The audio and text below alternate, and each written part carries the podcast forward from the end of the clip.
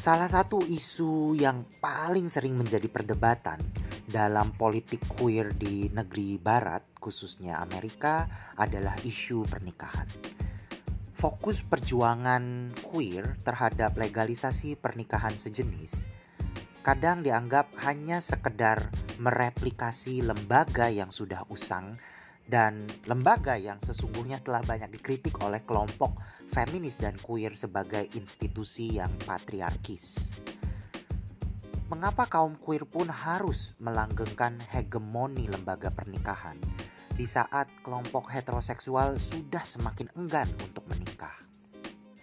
Beberapa kekhawatiran dalam politik queer adalah jika pernikahan sejenis lagi-lagi melegitimasi lembaga pernikahan sebagai satu-satunya relasi yang legit ketimbang relasi lain yang tentunya berada di luar lembaga tersebut, maka komunitas queer dianggap menjadi semakin normatif, alias jadi ikut-ikutan model keluarga heteroseksual yang selama ini ada, bukannya mencari kemungkinan dan kepelbagaian format relasi sosial dan seksual yang baru.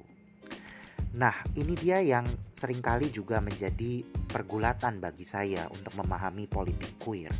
Barangkali pola pikir kita yang membuat dikotomi antara menikah dan tidak menikah, normatif atau tidak normatif, bebas atau tidak bebas, ini juga merupakan sebuah dikotomi yang amat sangat biner ya. Jadi mungkin sekarang adalah bagaimana kita melihat bahwa mungkin pernikahan sejenis juga bisa memberikan peluang-peluang queer yang baru karena jelas-jelas pernikahan gay itu juga melakukan proses queering terhadap pernikahan atau lembaga keluarga heteroseksual yang ada sebelumnya.